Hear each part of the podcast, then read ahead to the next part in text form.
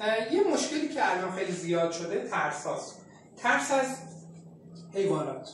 ترس از گربه سگ مارمولک نمی‌دونم مار سوسک و حشرات و حیوانات و اینجور چیزا.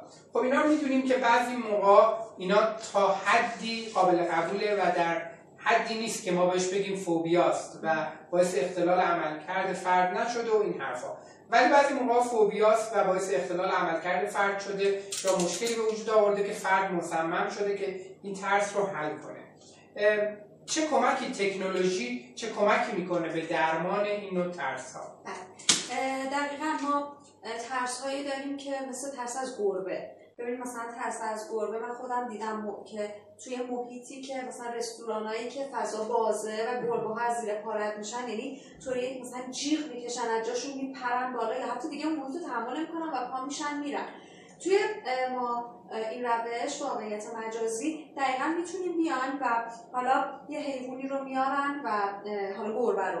گربه رو می‌تونن بیارن و تو همون محیط مواجهه کنیم باهاش و اون رو نزدیک ببینه بتونه ارتباط برقرار کنه و بتونه حالا اون فاصله ای که می‌خواد رو کمتر کنه و نزدیک ببینه. همون مواجهه رو ما با این روش می‌تونیم داشته باشیم. حالا بعدا استرابش بیاد به حد پایین تری برسه. حالا تو دنیای واقعی هم می‌تونه گربه رو ببینه. و فکر کنم این روش رو گربه سوسک هر حیوانی که خودتون گفتید می‌تونید شرایط رو تغییر بدین و اون حیوان خاصی رو که می‌خواین بیاریم و ازش استفاده کنیم و اینجوری مواجه سازی رو براشون به وجود بیاریم من خودم این محیط رو گربه و سگش رو تست کردم تو محیط واقعیت مجازی که تو کلینیک ارائه میشه و خیلی واقعی بود.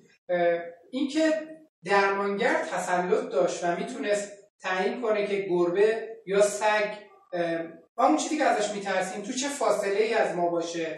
چیکار کنه؟ پارس کنه یا پارس نکنه؟ صدا در بیاره یا نیاره؟ بپره یا نپره؟ به ما نگاه کنه یا به ما نگاه نکنه؟ همه این مراحل کنترل شده بود.